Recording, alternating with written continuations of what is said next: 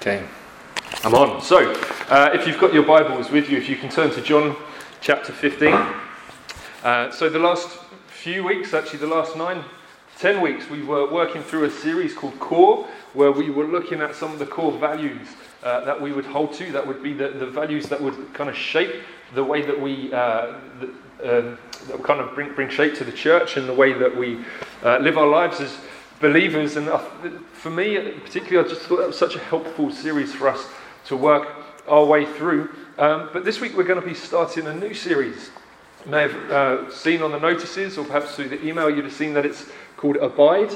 And we're going to be spending a few weeks working through this series together, this Abide series together. And this morning, my intention and what I have in mind to do is really just to kind of introduce the series. We're going to touch on some things, but the main thing will be an introduction to this series, kind of explaining where it's come from and what the purpose of it is, why we're doing it. Because I feel actually it's helpful for us to be aware of where series come from or what the purpose is behind, because it just helps us to know actually what are we looking to see come out of it. What should be our mindset when we gather over these coming weeks in terms of what we're looking to see and what we're hoping for God to do among us. So I want to just start by explaining where this series came from, where the idea of it came from. As I say, because what I hope is that it will help us to understand why we feel that this series is the right one for us at this time. And it was a few weeks ago, I was starting to think through, knowing that the core series was coming to an end, thinking, okay, so God, what have you got for us next? We know we've got the Christmas events coming up and the Christmas services coming up, but we've got this period of time in between. Is there something that actually, God, you want to be saying to us? Is there something about the season we're in or where you've got us at the minute that you want to speak into? And I wasn't really hearing much from God particularly, but that this one day, I knew I was going to be meeting up with Pete McVeigh and Phil Stiles. We were going to be getting together that evening and spending some time together. And I just felt a sense of, actually, I feel like something's going to come out of the time I spend with these guys and the conversations that we have that will just kind of inspire something or bring something together that actually we'd be able to bring to the church and to spend some time teaching through and thinking on as part of the new series. And I thought, okay, so I'll spend time with these guys, and maybe at some point in the night I might just say, look, is there anything that you feel could work for a series or something that you're aware of within the church where actually you feel like God's saying this would be a good thing to focus on? But I didn't actually need to bring it up just because conversation happened in such a way where we ended up talking about things that actually have helped to bring this series together. And it started really... we were thinking about Everyone a Witness. I think it had been following where Dave Barham had been with us, speaking about Everyone a Witness. And we were talking about actually, we can have these sermons, or we can have people come in and do teaching and encourage us, but we don't want them just to stand as one-offs, just as standalone things. Actually, we're aware that we need to continue being encouraged in these things. We need to continue being equipped, that it's not just enough for one person to come in and say, look, this is what God has called you to and this is what we need to be doing.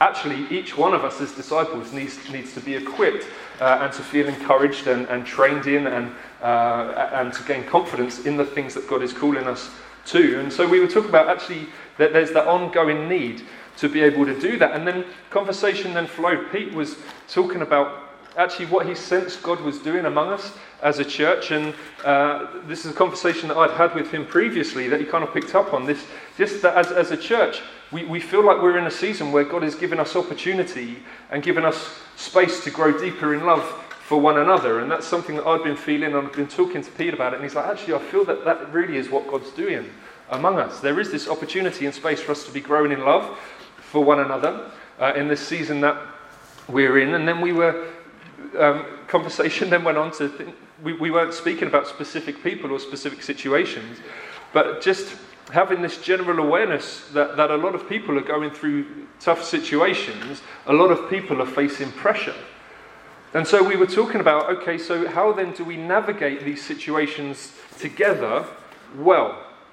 What is it to be a body together, people together, who journey through things together well, while also seeking to be faithful to the call to be witnesses of Jesus wherever he has placed us? And that can be quite a challenge, can't it? In terms of we know what God has called us to, but we have different pressures and different things that we go through. So how do we work that through well, but not just as individuals, but corporately, because God has called us together to be a family, hasn't he?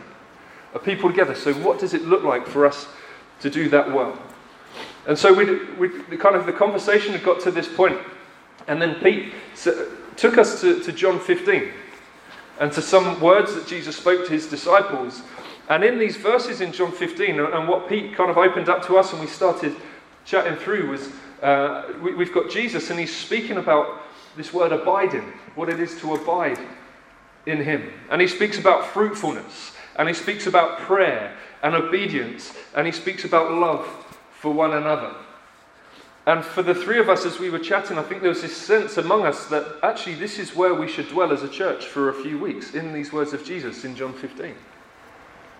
And in terms of kind of where we've come to in the conversations, and actually what's God saying to us? Where do we feel God has us at the minute? What can we see happening in the church, and what we can see happening in people's lives? And we just felt actually John 15, where Jesus is speaking about what it is to abide in him, would be the right place for us to dwell for a number of weeks. So that's kind of where it has come from.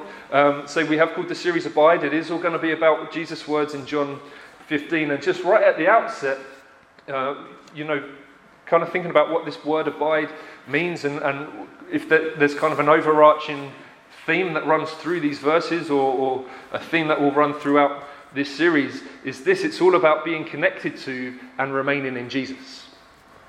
That's what it's going to be about being connected to and remaining in Jesus. And I think it's a timely message for us now, but actually we could have done this at any point and it would be a timely message for us, because it's something that we all need to be, not just to be aware of, but actually something we need to be living out and really giving ourselves to.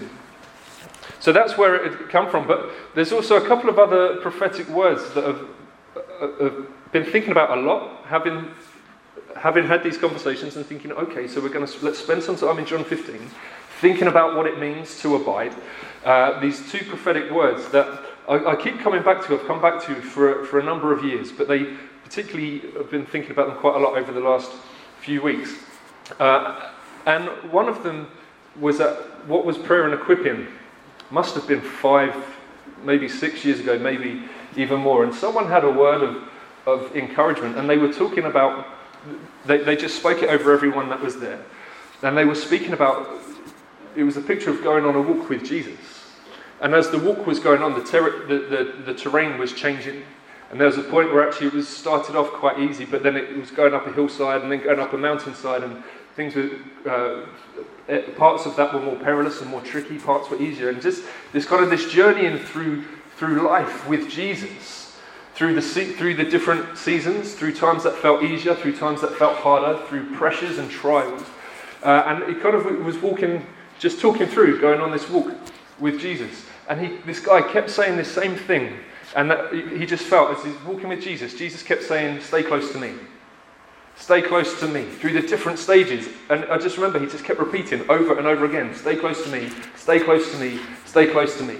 And at the time I remember thinking, okay, you've said this a lot, but I'm so glad he did, because it stuck with me, because that was the overriding message in this, in terms of whatever we're going through, in terms of our journey, whatever place we're in, whatever season we're in, there's this call of Jesus to us saying, stay close to me. That's what I need you to do. So that was one of the words that has stuck with me. And then there was a word pretty much 2 years ago, in November 2 years ago, that was a word that was spoken to me at an Elders and Wives weekend away. And again, the detail in terms of what was actually shared isn't massively important, but it was about, again, saying this is the season that God is going to be bringing you into, but it's okay, because God is in control and he's got it all in hand and he knows what he's doing. And the one thing that I was called to do, that God was calling me to do, was this: keep walking with him. God was going to be moving and God was going to be doing things. But actually, the one thing that I was meant to do, rather than saying, I feel God is saying, this is the strategy you need to put in place, or this is the part that God has for you to do. He's saying, actually, the one thing that you need to do is this, is just keep walking with him. He will do what he needs to do. My responsibility, keep walking with him. So there are these two words that have really stuck with me. Jesus saying, stay close to me. And this other word saying, keep walking with him. You see, my tendency, particularly if I'm in a situation where perhaps it's not going the way that I might want it to, or the way I might expect it to, my tendency is I will try and find solutions to make things change. Or I'm going to try and make something happen to see the situation change. Or my default can be, okay, I'm going to look to what others are doing, and if it seems that what they're doing is working, then maybe I might take hold of what they're doing and bring it in and see whether it makes any difference. Whether I'm talking about my personal walk with Jesus, my growth and my maturity, or whether I'm thinking about my family, the church, whatever area it might be, sometimes my tendency can be, actually, this isn't quite going, or maybe I'm not seeing what I thought I'd be seeing, or I want to see change in here. And my tendency can almost to be default to rely on myself or to rely on others to bring about change. But above all, I need to stay close to Jesus. I need to keep walking with him. That is what I have been called to do. And I think it's true for us all. Again, whether we're thinking about our own growth and maturity, whether we're thinking about our family, whether we're thinking about our church, the thing that we need to do above all else is to stay close to him. It is to remain in him. What I'm not saying is that, and I'm not saying that it's not good to learn from other people. I'm not saying actually, I honestly believe that God has given us wisdom and grace and gifts in order that we are able to do things. Through his guidance, we're able to do things, and we're able to bring strategies into play, and we're able to envision people. But it has to come from him. It has to flow out of that relationship with him. And if we're relying solely on our own understanding, on our own knowledge of things, on our own ability to be able to make things happen, then we're standing on very dodgy ground. Because it has to flow out of remaining in him and being in him. Does that make sense? You can see where I'm trying to come from here. And we can even look to others for the solution. We can even look to others for our security. We can attach ourselves to people, to leaders, to teachers, to pastors, whoever it might be. We can attach ourselves to them. We can look to them as being, actually, I want to attach myself to this person. I kind of want to be where they are and do the things that they're doing and actually, depend on them. But Francis Chan, someone you may be aware of, I think he's just a wonderful, wonderful teacher, really humble guy. And he says this, when talking about abiding and what it is to abide in Christ, he says that we attach ourselves to people or movements, but we do that when we have access to Jesus himself. He's like, why do we do this? We have access to Jesus himself, but so often we attach ourselves to people before we attach ourselves to him. And he's saying, actually, we need to be connected to him. We have to be connected to Jesus. Everything else flows out from that. But too often we settle being attached to other people at the expense of actually that connection that we have with Jesus. I thought such a provocation, but a really important provocation. Now in recent weeks, we've really had a focus on mission, haven't we? We spent 4 weeks really thinking about the mission that Jesus has given to his church, the mission that Jesus has given to his disciples, to make disciples of all nations. And if we really think about it, this task is seemingly impossible. Think about what Jesus has called us to do. To go and make disciples of all nations, of all people. To share the good news of the gospel and to see people respond to that. And it seems seemingly impossible in a world that is so hostile toward the cross. In a world that would say, you can't tell me how it is that I should live my life. No one has the right to tell me, actually, what I should give my life to or how I should be living. But the reason I say that it's seemingly impossible, what I mean by that is it is impossible if we rely on our own thinking or our own understanding or on earthly strategy. Then we will never see that mission being fulfilled. It will not happen. But it becomes possible when we stay connected to Jesus. And so if we're kind of coming off this week, we're coming off the back of 4 weeks where we've been thinking about mission. And you would have been hearing us saying a lot over the last 4 weeks, look, you have been called, each one of us has been called to go and make disciples. Wherever that may be, wherever God has placed you. And so actually coming into this season, we're thinking, okay, with this backdrop of mission and thinking about what it looks like, this series is actually saying, actually, we need to stay connected to him, because if we want to see this mission being fulfilled and if we want to play our part fully in the mission that we have been given, then it all comes from being connected to and remaining in Jesus.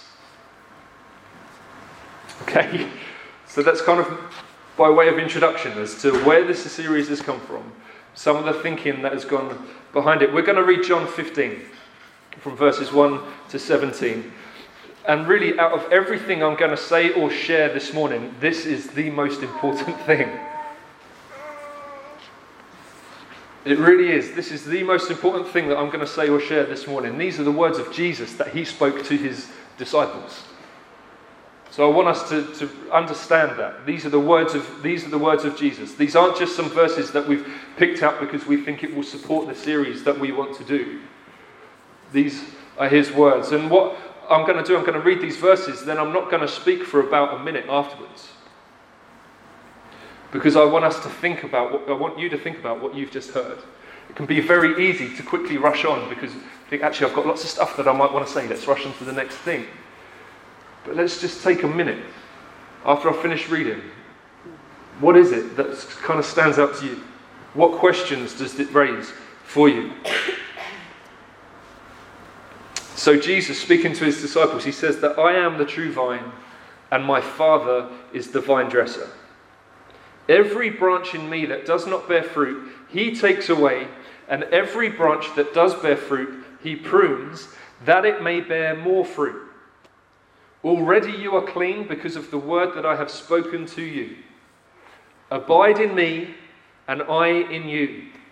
As the branch cannot bear fruit by itself unless it abides in the vine, neither can you unless you abide in me. I am the vine, you are the branches. Whoever abides in me, and I in him, he it is that bears much fruit, for apart from me you can do nothing. If anyone does not abide in me, he is thrown away like a branch and withers, and the branches are gathered, thrown into the fire and burned. If you abide in me, and my words abide in you, ask whatever you wish, and it will be done for you. By this my Father is glorified, that you bear much fruit, and so prove to be my disciples. As the Father has loved me, so have I loved you. Abide in my love. If you keep my commandments, you will abide in my love, just as I have kept my Father's commandments and abide in his love. These things I have spoken to you, that my joy may be in you, and that your joy may be full. This is my commandment, that you love one another as I have loved you. Greater love has no one than this, that someone lay down his life for his friends. You are my friends if you do what I command you. No longer do I call you servants, for the servant does not know what his master is doing. But I have called you friends. For all that I have heard from my Father, I have made known to you.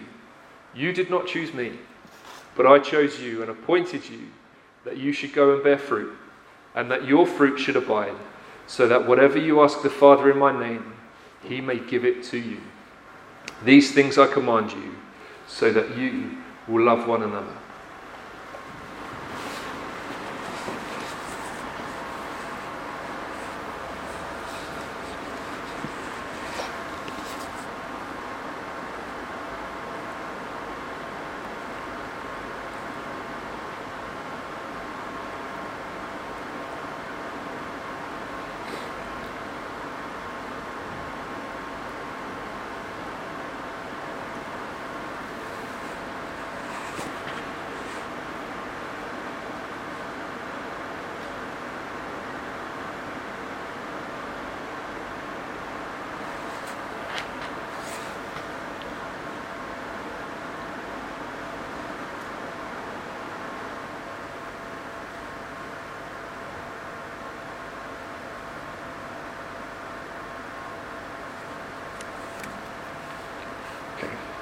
Those are some really rich verses.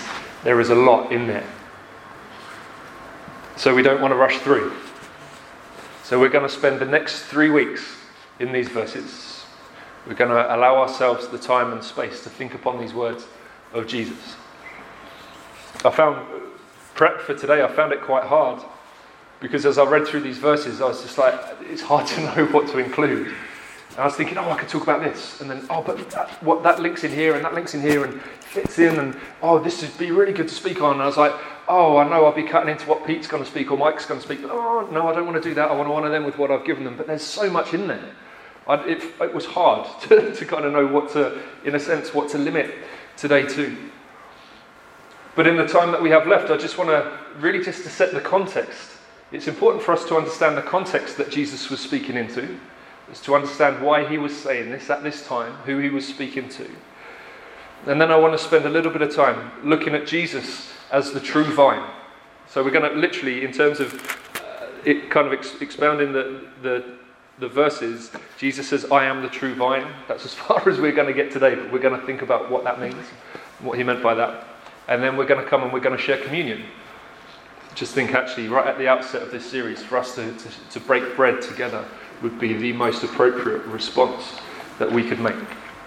So in terms of the context, Jesus at this point is speaking, and he's speaking a few hours before he's arrested and taken to be crucified. Okay, so he's having this time with his disciples. It's the last time he's going to spend with them before he is taken from them. He's in the chapters, just a couple of chapters before this, he's told the disciples that he's going away. And they're in a place where they're troubled by this. There's fear kind of coming in, and he tells them not to be worried because in chapter 14, so he's saying, I'm going away. But in chapter 14, he actually says, actually, there's one who is coming. There's another helper who has been promised to you, that other helper being the Holy Spirit, that God the Father is. So when Jesus goes, God the Father is going to send the Spirit to be with them forever. So he's telling them what's going to happen. He's comforting them, telling them that actually the Spirit is going to be sent.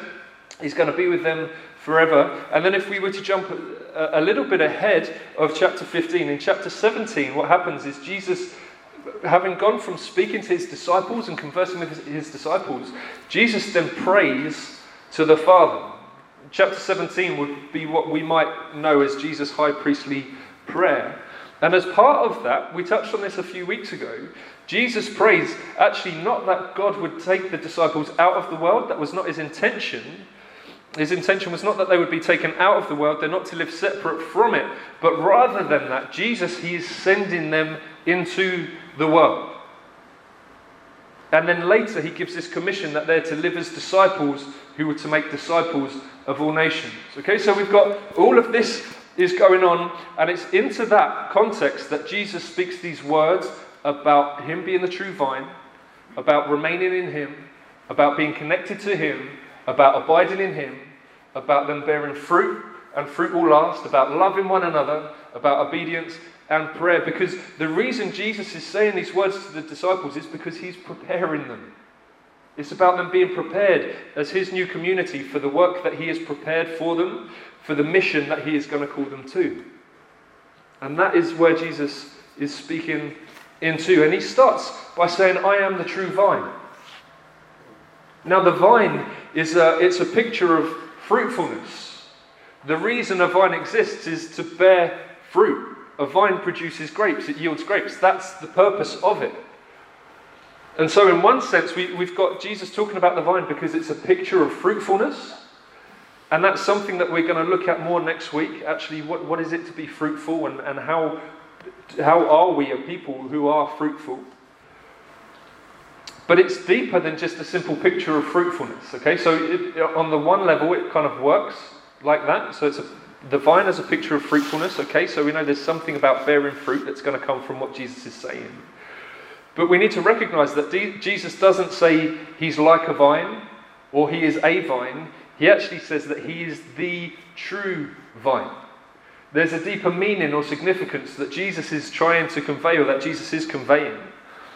And in saying that he is the true vine, he's communicating something to his disciples with a deeper meaning or significance which they as a Jewish audience would have understood. And for us to understand the significance of Jesus using the imagery of a vine and the significance of him using the words that he has chosen specifically, we need to go back to Abraham. So in Genesis 12, verses 1 to 3, we see this conversation between God and Abraham. It says that the Lord said to Abraham, "Go from your country and your kindred and your father's house to the land that I will show you, and I will make you a great nation, and I will bless you and make your name great, so that you will be a blessing. I will bless those who bless you, and him who dishonors you I will curse. And in you all the families of the earth shall be blessed." So through Abraham and the family that God was going to establish through him, all the nations would be blessed. This was God's promise to him. "You will be the father of a great nation. Through that nation, all the nations of the earth will be blessed." Ultimately, Israel was given a long-term role to fulfill. They were to be a light to the Gentiles, okay, so to everyone outside of that nation of Israel, outside of the Jewish community. They were to be a light to the Gentiles, and they were to bring God's salvation to the ends of the earth. That was the long-term role that God had given to his chosen people. But as we follow the story of God's people through history, through the reading of Scripture, what we see is actually far from them fulfilling the role that God had called them to. They go through times of unfaithfulness, times of attaching themselves to the gods of other nations. They'd been called to be an influence, but far from being an influence, far too often they were being influenced by the nations around them, being attracted to the gods of other nations, rather than bringing salvation to the nations to who God had brought them into contact with. So we see this unfaithfulness and this rebellion against God, but then God would call them back to repentance, and for a season, the people would come back to God, but then kind of falling back. And it's, I guess, the pattern that we see throughout the history of God and his people.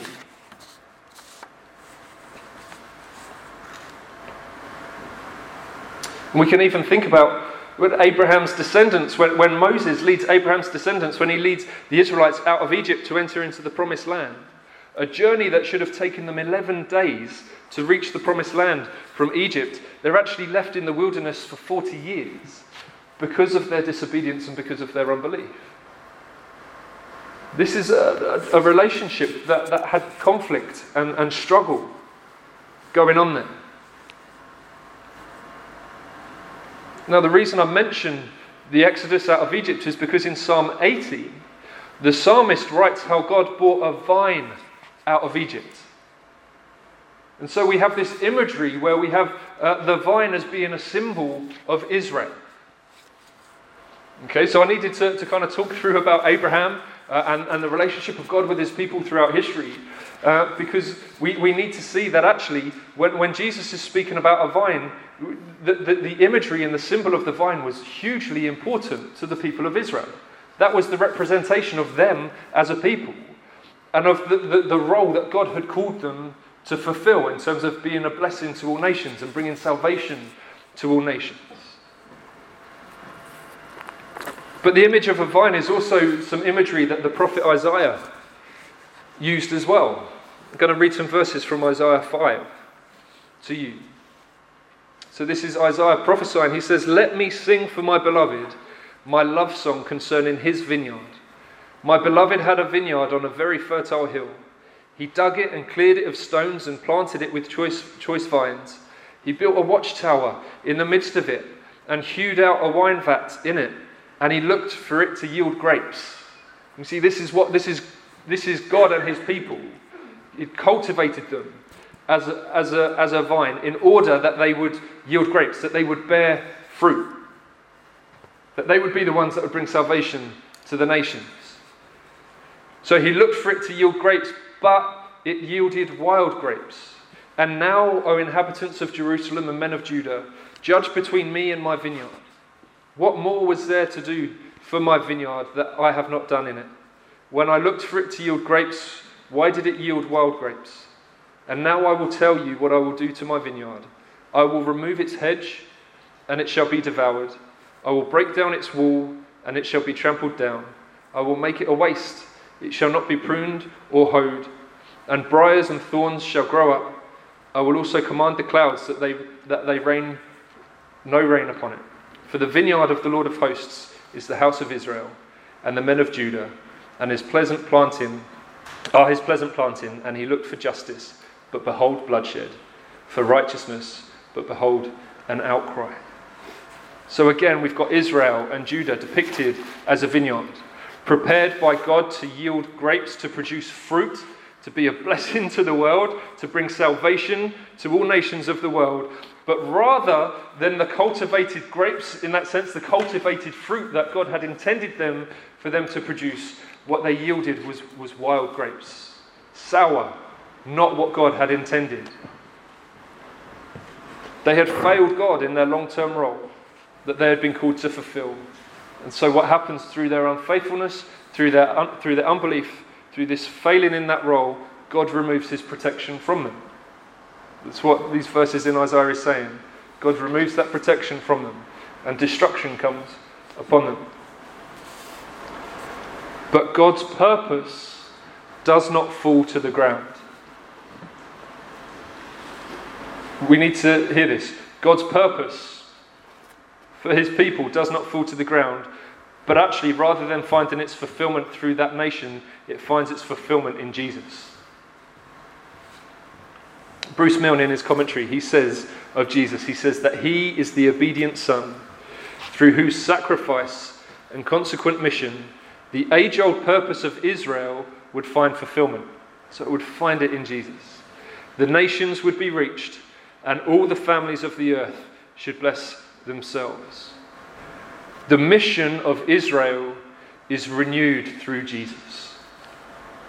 Jesus the Messiah and the disciple community. So Jesus is the true vine. He renews that role that God had given to Israel, and where they'd failed and it had been unfulfilled, in a sense, Jesus renews that, and the purposes of God find their fulfillment in him. Israel was the vine, but he is the true vine, and it is through him that the purposes of God for all nations to be reached, for salvation to come to all nations, that comes through Jesus. Through his death and resurrection, Jesus makes a way for us to be found in him. That is the good news of the gospel. That through his death, Jesus took our sin upon himself, and he paid the punishment for our sin. Through his resurrection, we have security that because Jesus was raised from the dead, we too will be raised from the dead. If we are to put our faith in him, if we are to turn from our own way of living and to live with him as king of our lives, we are found in him like branches in the vine, a people prepared to be fruitful. Paul, when he's writing to the church in Galatia, in Galatians 3, he speaks of how that in Christ Jesus, the blessing of Abraham has come to the Gentiles. Again, so those not kind of constrained to the Jewish people, but reaching out beyond that. It's what Jesus is, the work of Jesus, what Jesus accomplished on the cross through his death and resurrection, means that the blessing of Abraham has come to all people in a way that it wasn't able to before. It's only Jesus that has made that possible. So now all nations, all people groups, all tribes, all tongues can be connected into him, the true vine. Now, even before we get on to thinking about fruitfulness, we're going to do that next week and think more about that. But before we get to thinking about that, we must realise that the very life, when we think about a vine and its branches, the very life of the branches is totally dependent on the vine, isn't it? It is absolutely dependent on the vine, because the vine is where life flows from. And the life that we have in Jesus is a gift of grace. Not something that we've earned. We haven't attached ourselves to Jesus in that sense. The life that we have is because he's extended grace to us. and given it to us. 1 Corinthians 6:11, Paul writing to the church in Corinth. He's in the verses before this, he's speaking about the types of those who wouldn't inherit the kingdom of God. Saying that people like this and this, and this is what they're doing. He's saying they won't inherit the kingdom of God. But then he goes on to say, and such were some of you, but you were washed, you were sanctified, you were justified in the name of the Lord Jesus Christ and by the Holy Spirit of our God. It's Jesus who has washed us clean of our sin and our rebellion. It's him who's restored us. Where there was conflict between us and God, he's restored us and reunited us to the Father. He's the one who washed us. You are clean because Jesus says you're clean. You're forgiven because he, Jesus, proclaims forgiveness over your life. It's all his doing. It's all his gift of grace to us. And it's because of that we can be found in him like branches in a vine. Now we're going to break bread together now. And when we come to break bread and take communion, we remember his body, Jesus' body broken for us, and his blood shed for us. It's a time of remembrance for us to think upon the sacrifice that he made. And over the next 3 weeks, we'll look at abiding, and we'll look at fruitfulness, we'll look at prayer, we'll look at obedience, we'll look at love for one another. But all of these are only possible because Jesus gave himself for us. He is the true vine. Apart from, we can't talk about fruitfulness. We can't talk about what it is to be obedient. We can't talk about what it is to love one another unless we recognise who the vine is and how it could be that we could be connected to the true vine. Which is why I want us to start this series by remembering and celebrating Jesus together. Celebrating Jesus, the true vine, for his sacrifice and for his victory. I just think we need to really...